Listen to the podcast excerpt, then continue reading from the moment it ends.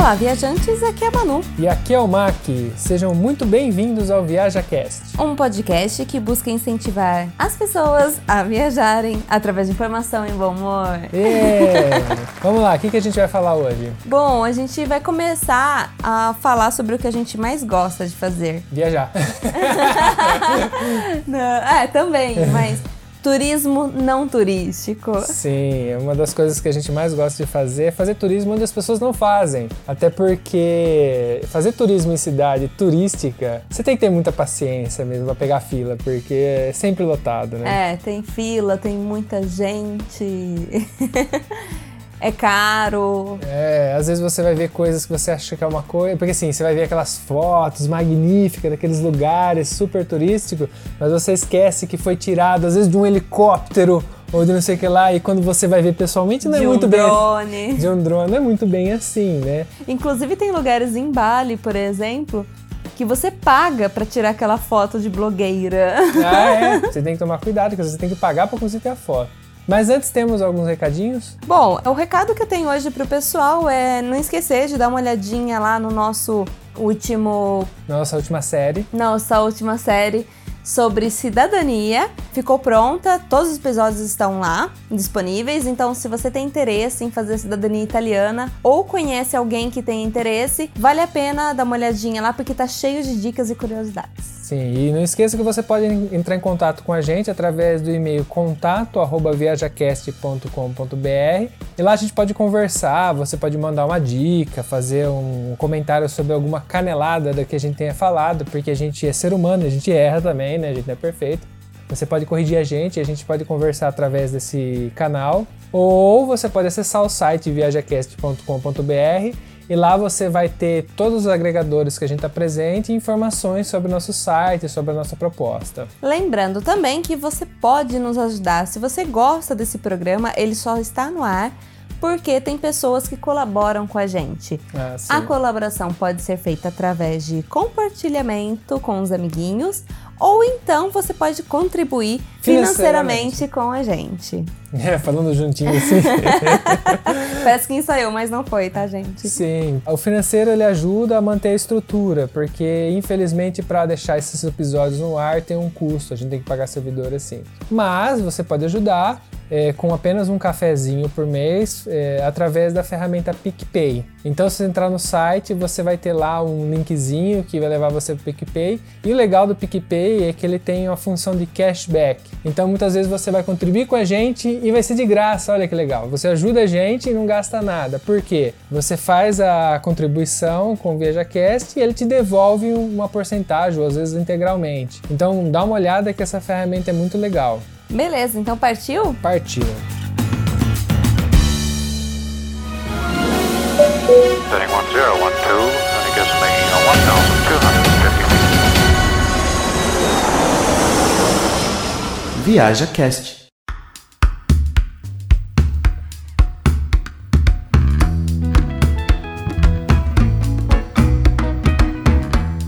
Do que, que a gente vai falar hoje? De que lugar que a gente vai falar hoje? Bom, a gente pretende fazer esse- essa parte de turismo não turístico, né? De cada cidadezinha que a gente visita. E a última que a gente visitou recentemente foi Raconide. Sim, é uma cidadezinha que ninguém vai falar de turismo dela, porque ela é bem. É, sim, é uma cidade aqui da região de Piemonte e tem incríveis 10 mil habitantes. Sim, que pra Itália é uma cidade pequena, mas não é menor. É, não, não, não é menor. Ela tem 48 quilômetros quadrados, mais ou menos. Então, assim, é uma cidade que dá pra fazer tranquilamente a pé ou de bicicleta. Porque Sim. eu acho que vale a pena porque é uma cidade plana, então dá pra você andar tranquilamente, não vai cansar absurdos assim, e dá pra conhecer tudo. Sim, é uma cidade que ela tá rodeada por montanhas, então você vai ver as montanhas, mas você não vai ter que caminhar sobre elas. Porque hoje a gente mora em Mondovi e é uma cidade que você vê as montanhas e caminha sobre elas, porque é uma cidade montanhosa. Então você tem muita subida e descida. O legal de Raconide é que é uma cidade plana. É como se a cidade estivesse aqui num vale, né? Então realmente tem, tem que subir e descer várias escadas.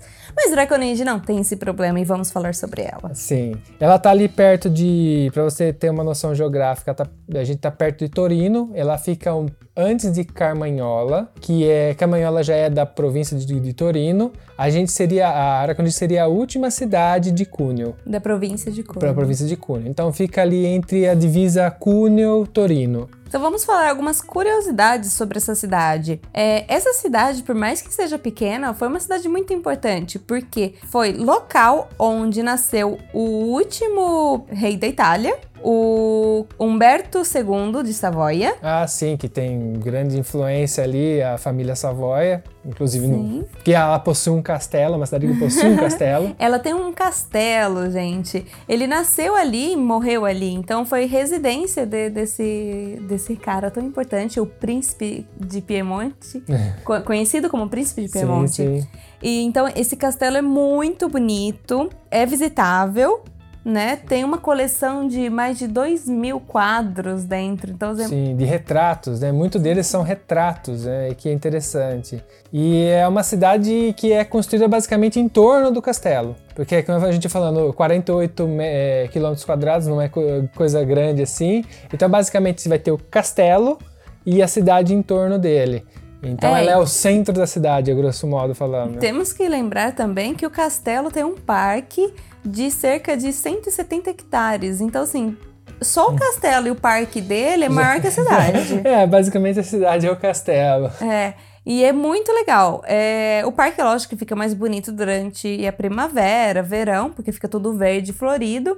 Tem um lago lá no meio. Então, é, basicamente, tem esse castelo na frente. No final do parque, tem um- agora um outro castelo. Que seria a recepção para o pessoal que vinha, né? Vinha de E porque fora. quando a gente foi visitar lá, o, o guia, que não era guia, mas é um cara que tá lá há 30 anos, né, dentro do castelo, então ele tem muito conhecimento, ele falou pra gente que o que acontece, você estiver ali, geograficamente, o jardim do castelo é apontado para Torino, que seria a cidade grande. Então o pessoal que vinha visitar, vinha passava pelo jardim para chegar até o castelo. Então esse jardim é o jardim de recepção. Então tem esse castelo que está no final do jardim, que seria a porta de entrada, e aí você tem o jardim, o lago até chegar ao castelo. Sim, é muito bonito.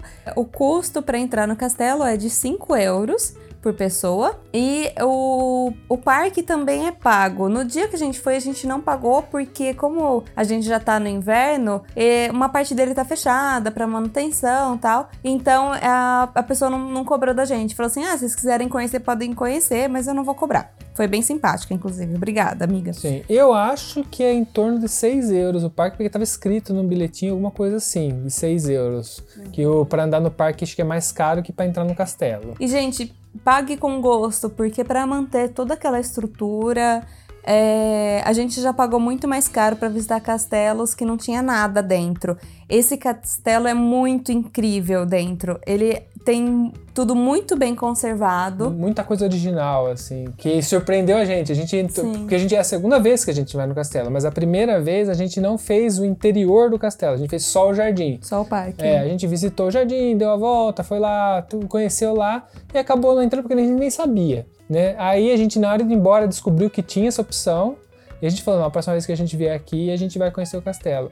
E ele realmente nos surpreendeu. Tipo, é um lugar que eu entrei dentro e falei, nossa, mas todos os castelos que a gente visitou não tem a quantidade de coisa que tem aqui dentro. E, tipo, ninguém conhece. Nossa, é cheio de referências mitológicas, é, ch- chinesas, porque diz que teve uma época Que que virou moda, né? que era moda, essa coisa da, das coisas chinesas, os tapetes, os vasos. Então, tipo, o castelo é bem grande, tanto que você acaba não conhecendo ele inteiro, porque não tá aberto tudo.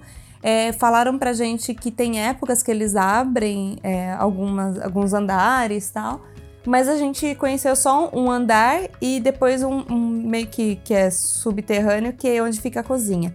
Mas é muito gracinha, vale super a pena. Sim, tem muita coisa ali interessante. Uma das, da- das questões que falaram pra gente é que você talvez seja melhor visitar no verão, é, porque eles vão abrir mais. A gente fez um tour um pouco mais curto. Ele falou que o tour mais completo vai ser na, na época de calor, que eles acabam abrindo os quartos. Porque a parte de cima era a parte dos quartos dos reis e da galera importante.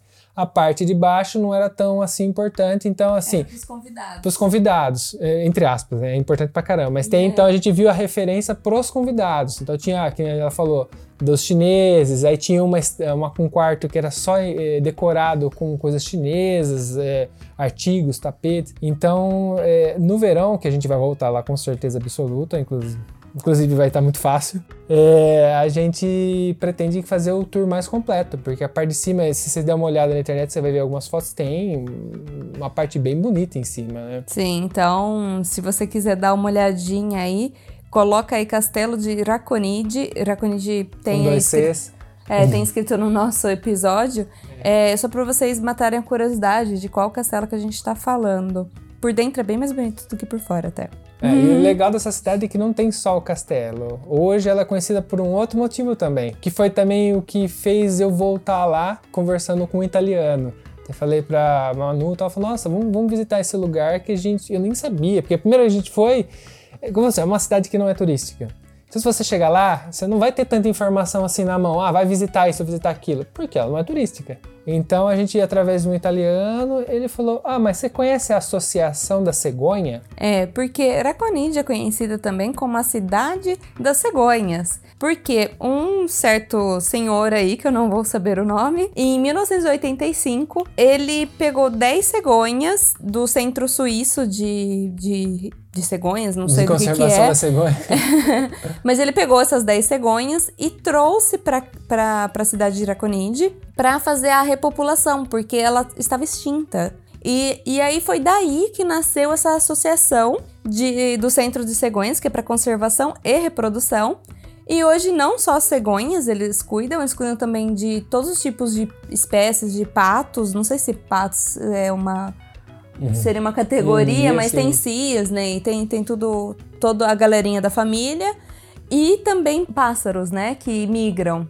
E o que acontece? A cegonha, ela para se reproduzir, ela faz um ninho que ela todo ano revisita esse ninho. E esse ninho é gigantesco. Então a cidade, o castelo, vários pontos da, da cidade em si possuem esses ninhos que são igual de desenho animado, que é aquele ninho cheio de graveto grande, que eu acho que tem em torno de um 50 centímetros de diâmetro, assim. Ou mais. Ou mais, mas é grande. Em cima de poste. Mas é muito parecido com desenho Meu, animado os, mesmo. O, o, foi o ninho maior que eu já vi na minha vida, assim. Dá para tranquilamente uma pessoa pessoa de, de estatura média ou até grande sentar dentro do ninho tranquilamente, porque é grande, só para vocês terem uma noção do tamanho do ninho. Então chama atenção, você vê aqueles ninhos gigantescos lá em cima, você fala: caramba, meu, qual que é o tamanho do pássaro? Inclusive, quando a gente visitou a primeira vez, a gente não sabia o que, que era. A gente viu os ninhos, no, principalmente naquele castelo que tem no fundo do parque, dentro do, dentro do castelo principal tem o parque e no fundo tem outro castelo. Esse segundo castelo, quando a gente visitou, a gente olhava para cima, tinha uns ninhos grandes assim. Falei, nossa, será que é de águia? Não sei.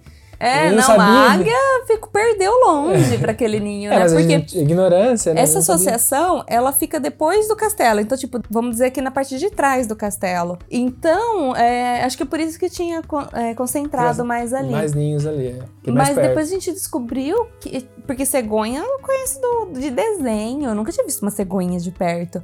E a cegonha ela tem um metro de altura e ela. De envergadura de... chega a ter dois metros. Dois né? metros de envergadura quando ela abre as asinhas. Asinhas. É, é verdade. Maior que eu. E que não precisa muito. É. Mas, gente, é incrível. É um pássaro lindo. A gente foi agora, mas é, boa parte tinha migrado, só tinha um Algo... casal lá que não migra. Que eles são residentes ali na associação, eles não saem. É.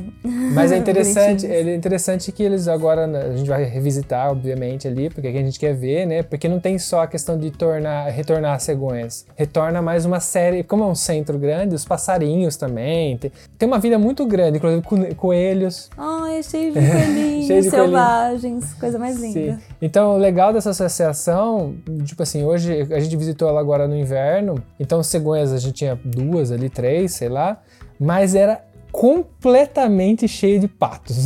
e um, um, pato mais lindo que o outro. É uma, é, são é. visuais muito diferentes. Tinha, tinha pato que eu nunca tinha visto na minha vida. Sim, tem, tem patos ali que parecem pintados à mão, parecem quadros, assim, a, a pelugem dele, que toda desenhada, e eles são muito mansos. Não, e é incrível, assim, porque estão acostumados. Então é praticamente um oásis de, de patos e de pássaros em geral. Então, assim, tem vários lagos, inclusive tem uma reserva natural no fundo. E aí você tem um caminho feito de cimento que você tem que só andar nele, você não pode sair do caminho. Inclusive não tem cerca, não tem nada, vai a questão de, da confiança ali, né? Você tem que respeitar. E aí você vai passando por esse caminho e aí você vai passando muito perto dos, dos bichinhos. É, você se sente no safari dos patos. É, teve um ponto que a gente chegou que tinha uma espécie ali característica, que tem uma aparência, era todos iguais ali. E aqueles era realmente muito manso. A gente entrou no meio deles, tá tudo deitado. Tinha uns deitados, tinha uns em pezinho, com, com, com, o biquinho enfiado no meio das penas assim. A gente entrou no meio, eles ignoraram a gente praticamente. Bom, no máximo eles davam uns gritinhos assim, tipo, sai daqui, sai daqui. Né? É, sai daqui. Mas eles, muito manso. A gente ficou lá parado no meio deles e... e muito interessante como eles são mansos, não, não tem problema com o ser humano. Porque você acaba notando que as pessoas que frequentam ali são pessoas que não fazem mal a eles. Senão eles teriam medo, né? É. E ali naquele centro você vai pagar para um bilhete para entrar, para poder entrar lá dentro e fazer esse circuito, que custa 7 euros. E também você tem a opção de um bar e restaurante, que também é uma outra coisa muito legal ali. Sim, que a gente já fala.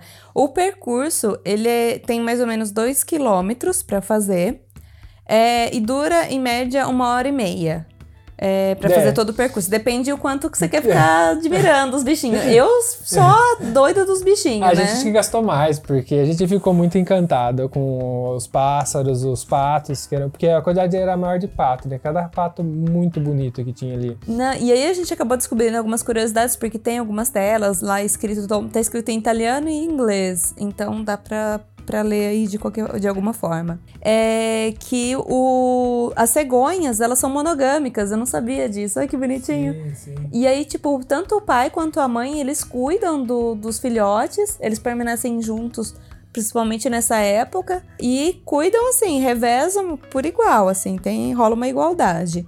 No parque também tem uma coisa muito legal que se chama bird watching, que seria pequenas casinhas com buraquinhos. É, para você observar e não incomodar os selvagens, porque tem bastante animais selvagens. Dentro do parque, é, são os que são mais acostumados com o ser humano tal, então eles meio que ficam quase em cativeiro ali, né? Não, não é bem. Tem uns que realmente estão presos em cativeiro, que eu acho que deve estar tá sofrendo algum tipo de tratamento, alguma coisa que são realmente confinados, e tem muitos outros que ficam ali interagindo com o ser humano. Aqueles é, a, não maior, são... a maior parte tá solta. A maior parte tá solta. E tem a parte realmente dos selvagens, que são aqueles que eu acho que eles não têm muito contato com o ser humano. Tanto que se tem que entrar na casinha. E essa casinha serve também para você tirar fotos.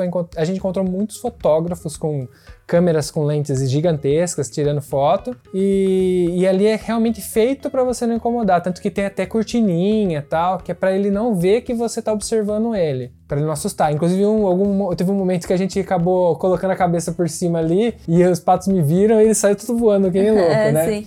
Não, a estrutura é incrível, é muito bem organizado, limpo, cuidado. Logo quando você chega, tem estacionamento amplo para carros, tem estacionamento para bicicleta. Tem parque para fazer piquenique. Tem parque para fazer piquenique, então se você quiser lev é, levar suas coisas, você pode ficar ali. Inclusive, não paga para fazer piquenique, porque você entra ali ainda é aberto.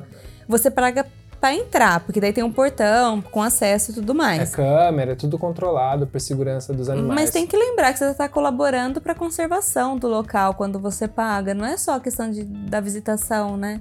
E, e, é incrível, é muito bonito. O lugar é de uma tranquilidade, de uma calma. para quem curte esse tipo de rolê, vale muito a pena. É aí que a gente falou, é um lugar não turístico, é um turismo local, feito por provavelmente a maioria italianos. Ali a gente não encontrou nenhum estrangeiro no dia que a gente foi visitar. Então é aquele turismo não turístico que, eu, que, é o que a gente mais gosta de fazer, que são coisas que você vai ver e, e, e volta pro sentido da, da pessoa. A pessoa que mora ali sabe daquilo. Então você não vai ter aquela multidão, né, querendo fotografar os animais. Não, vale a pena lembrar também que a época de migratória dos animais acontece ah, no outono, então eles vão embora. Boa parte dos animais vão embora, fica bastante ainda. A gente foi agora, é, é inverno, mas ainda tinha muito bicho. Eu, eu tô muito ansiosa para voltar na época do verão, que é quando eles voltam, primavera, verão, quando os bichinhos voltam. Que é, porque se tava lotado no inverno, imagina que aquilo deve ser muito cheio. Fora Não, que vai ter as lindo. cegonhas pra valer mesmo, né? Você vai Sim. conseguir vê-las, inclusive a reprodução natural delas que, que acontece, que tem os ninhos, né? Elas se reproduzem Sim, ali. acontece entre abril ali e junho. Aí, agosto, os filhotes já começam a sair dos ninhos porque eles estão prontos para voar. A imigração das cegonhas acontece pra, em direção à Espanha e também à África. E São aí, lugares mais quentes, né? Elas Sim. estão fugindo do inverno, grosso modo falando, né? E, eu- e eu li lá também que nessa, nesse processo de imigração che- chega a morrer 50% da população. Então, você vê como que é importante esse trabalho deles de preservação, porque se perde tanto assim, né? É, você precisa ter um, um lugar que acolhe esses bichos e protege do ser humano. Sim, porque E o ser humano é, é complicado. Porque, ah, assim- e tem um detalhe aqui também na Itália que você tem que levar em consideração. Aqui tem a caça permitida. na Europa, né? em É, si. sim, na Europa sim. Então, é, parte tem que ser, repopo- principalmente os patos. Eu acredito que a galera deve caçar muito pato. Inclusive, a gente viu em desenho animado, né? É. Caçando pato. Então, tipo, esse centro ajuda a manter. Tanto que ali em torno você vai ver muita placa falando que é proibido a caça. É, Eu acredito que os italianos que nasceram aqui, eles respeitam muito isso, né? Eu não vejo grande problema, não vejo notícia falando que a galera tá caçando ilegalmente aqui, né? Não é objetivo. Eles têm isso como cultura, mas acho que não é objetivo não é destruir a natureza, até porque existem grandes centros de preservação aqui, muito bem estruturados, muito bem cuidados. Então acho que a educação aqui, ela já é pensada nisso.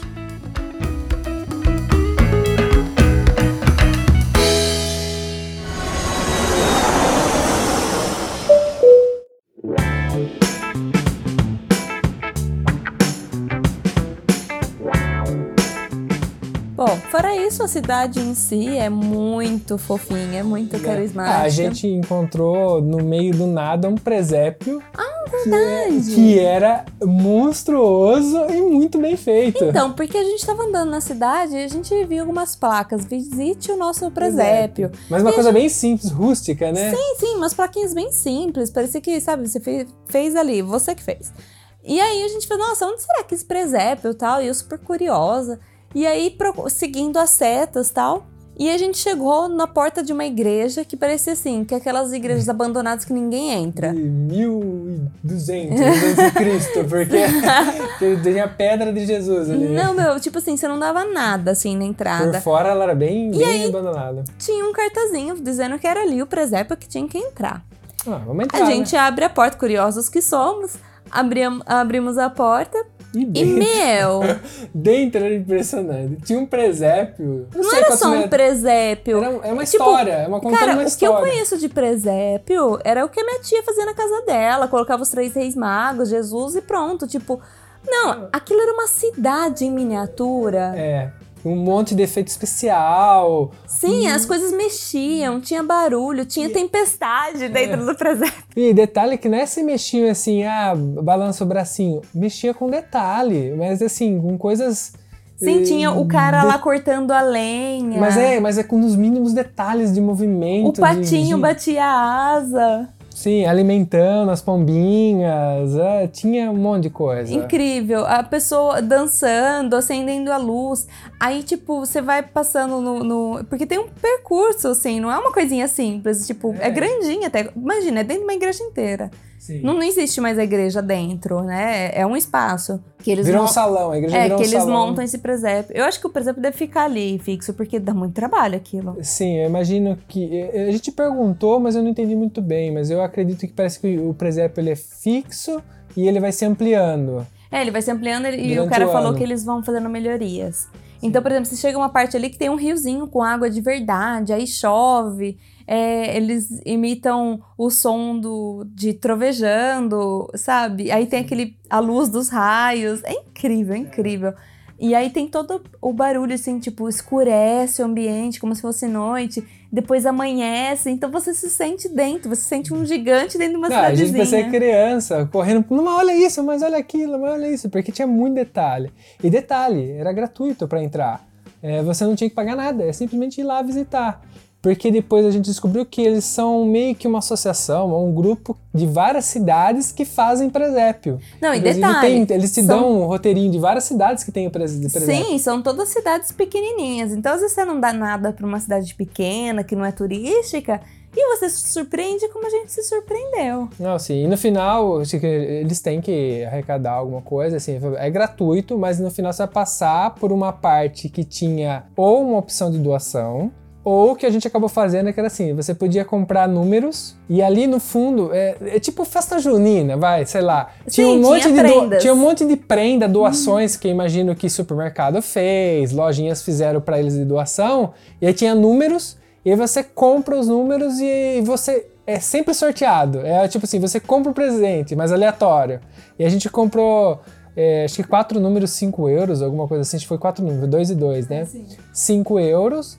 E aí a gente ganhou quatro prêmios diferentes e saímos com os prêmios de lá, entendeu? Que aí a gente acaba ajudando eles, que eu falei pra Manu, não, Sim, a gente são, tem que ajudar são, eles. são prendas simples, igual de festa junina, sabe? É um kitzinho de qualquer coisa assim, mas é muito legal. E é feito por senhorzinhos, eles são super simpáticos. Aí eles já te. Orgulhosos, né? Sim, eles um já- orgulho deles do presépio. Eles já te recebem perguntando: e aí, vocês gostaram? Aí você elogia, nossa, eles ficam muito felizes. É, ele falou, não, mas você viu, tem em outras cidades. Mas o nosso é melhor, né? Ah, é, a nossa é o mais bonito. Ah, sim, e, e é impressionante porque assim, a gente tá falando de uma cidade que não tem, é fora de roteiro turístico, não tem nada. Você, você, você entra na cidade você não consegue ver essas referências, sabe? Você tem que simplesmente explorar, que nem a gente gosta de fazer.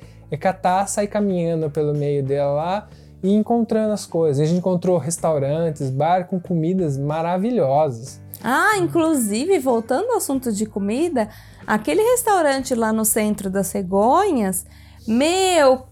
Ai, que Ah, comida maravilhosa. A gente comeu uma polenta, meu irmão. Eu não sei se a polenta é prato fixo no cardápio, mas se vocês visitarem e tiver a polenta, Como uma polenta. Tanto faz. Tem dois tipos de polenta. A gente experimentou com carne e com queijo. Eu sei que a com carne, no final das contas, ela é a mais bruta ainda, né? Que ela vem mais coisa, mas olha, a gente saiu rolando de lá. Saímos. Pegamos uma polenta cada um, mas tipo assim, dava pra dividir uma em dois, tranquilamente. Dava. Eu não dei conta de comer a minha, o Mark teve que. Teve, É, nossa. tipo, o sacrifício o de sacrifício de comer. de comer. Mas sem brincadeira, a gente até hoje a gente não tinha experimentado essa polenta, que é- ela leva aquela, aquela aparência, aquela, Aquela forma rústica é, Era uma polenta bem rústica, assim. E, meu, tinha gosto de milho mesmo, sabe? Não, não sei des- descrever pra vocês, mas era, era muito incrível. Eu acho que foi a polenta mais gostosa que eu já comi na minha vida. É, ah, pra mim, eh, eu olhei aquela polenta como a- o que eu esperava de uma polenta italiana. Até hoje eu sempre falei, não, eu quero comer uma polenta italiana e acho que aquilo vinha como a imagem da polenta italiana, aquele negócio rústico e saboroso, sabe? Que é cozido por hora, sabe? Aquela coisa bem de vó fazendo. É, a, assim. a com carne, com especiarias, ela era. Você via que era cozido por muito tempo porque a carne chegava desmanchando, assim, em cima. Tipo uma carne de panela, assim, sabe? É, um molho muito bem feito. Não, tava perfeito.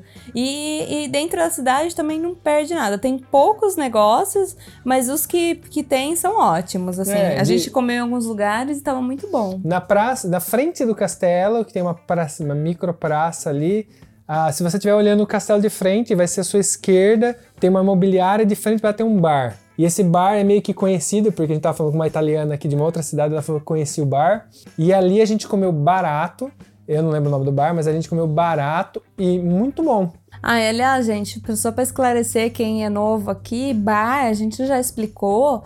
É, bar aqui na Itália, tipo, Ah, é. eles chamam de bar, mas é tipo um café. É uma cafeteria, sei lá. É, é um assim. café. Então, é, é- o nome aqui é bar mesmo, é em italiano. É, não Então- é pejorativo, né? Porque a gente pode pensar como uma coisa pejorativa. Não, ou a gente bar. pode deixar que é um lugar só que a gente vai Beber beber, cerveja, né? é. Be- Beber alcoólico. Mas não, tem também. Mas é, é mais como café. Então, tipo, tem onde você vai na Itália tem bar. Mas é, é sempre um É café. cafeteria. Né? Nesse caso é um bar-restaurante. Até porque italiano ama café. Ah, não, sim, isso você nem toma cuidado. Ah, detalhe, já que a gente falou do café, tome cuidado em pedir um café expresso aqui, você brasileira. Porque não é igual o expresso brasileiro, tá? Aqui o expresso ele é mais puxado por ristreto, que é praticamente um dedico minúsculo de café no fundo. Então, tipo assim, é super hiper concentrado. Pra- É bem forte. É a bem gente, forte. quando chegou aqui, caiu nesse ledo engano de pedir um café como se fosse um italiano e É bem, é, é bem forte. Bom, tem gente que gosta, né? A minha amiga veio me visitar e ela falou que ela adorou o café, ela falou que era maravilhoso. Eu já curto mais um café americano, que é, que é com mais água, né? Eu e muito também. mais cafeína, inclusive. é, assim, você absorve um Mas eu adoro um café americano, aquele café coado. Bom, é, é isso. Tem Temos mais um alguma pro- coisa pra falar da cidade? Acho que, gente Acho que basicamente a gente falou quase tudo. Sim, e ela, e ela é também, se você. Bom, ela não tem muita quantidade de Airbnb, para quem vai fazer um turismo e procurar um Airbnb. Eu tinha, quando a gente ficou essa última vez num Airbnb ali, tinha acho que duas opções só, uma barata e uma muito cara. Então, sendo uma cidade não turística, você tem essas condições. E ela é bem servida de supermercados. Ela tem um Lidl lá na entrada. Né? Ah, ela é na estação de trem. Ela, o castelo e a estação de trem são perto. Então, se você chegar de trem, não é muito longe. São 10 minutinhos de caminhada. Tem um supermercado grande entre esse caminho, você vai passar na frente do supermercado grande, ela é bem servida de supermercado. Então, para quem tá fazendo turismo assim, só talvez você vai ter algum problema talvez de onde ficar. Não sei, a gente não procurou hotel, se tem muito fácil hotel. É, não sei se tem. Mas assim, se você ficar em alguma cidade próxima, é só você pegar Ah. o trem que para ali. Sim, ela é uma cidade que dá para você fazer assim, chega de manhã, faz o turismo e vai no final do dia embora, tranquilamente, se você quiser fazer mais de um dia, mas eu acho que Castelo e Associação você consegue matar num dia, talvez. Sim, e sim, se você for bem cedo e ir embora tarde. É, dá, dá pra matar num dia. Lembrando que o castelo, ele tem. Quando você compra o bilhete, é, tem horário certo pra você fazer a visitação. Diferente. Porque é acompanhado, sempre acompanhado. É, diferente da associação, a Associação de Cegonhas. Lá você compra e entra. Sim, Então, livremente. é. E assim, é, entre o castelo e a associação é um, um trecho bom de caminhar. Então, se você não gosta de andar, vai de bicicleta ou vai de carro. Porque realmente é um trecho grandinho, assim, pra caminhar. Sim, você vai gastar uns 40 minutos, mais ou menos, do castelo à associação a pé. 40, 50 minutos. Então, você tem que considerar que você vai ir e voltar, e depois você tem mais ou menos uns 10 minutos entre o castelo e a estação de trem. Então, vamos lá. É, para quem gosta de caminhar, tá tranquilo, É, mas... é, é possível fazer a pé, porque a gente fez, mas é um turismo quando você tem tempo pra fazer. Bom, serviu fazer a pé, porque depois da pulenta, na hora que Meu a gente Deus! fez uma digestão, foi ajudou na digestão, porque a gente voltou, olha, os 30 primeiros minutos de caminhada era a pulenta aqui, ó, saindo pela boca. É verdade. Bom, é isso. É, nos próximos programas a gente vai continuar fazendo isso. Espero que vocês tenham gostado. É, nos envie o feedback, por favor. É, e se vocês têm algum lugar que vocês gostariam de conhecer aqui na Itália, talvez a gente tenha passado, a gente pode falar sobre, né? Bom, temos um programa. Temos um programa. Um beijo. Um abraço.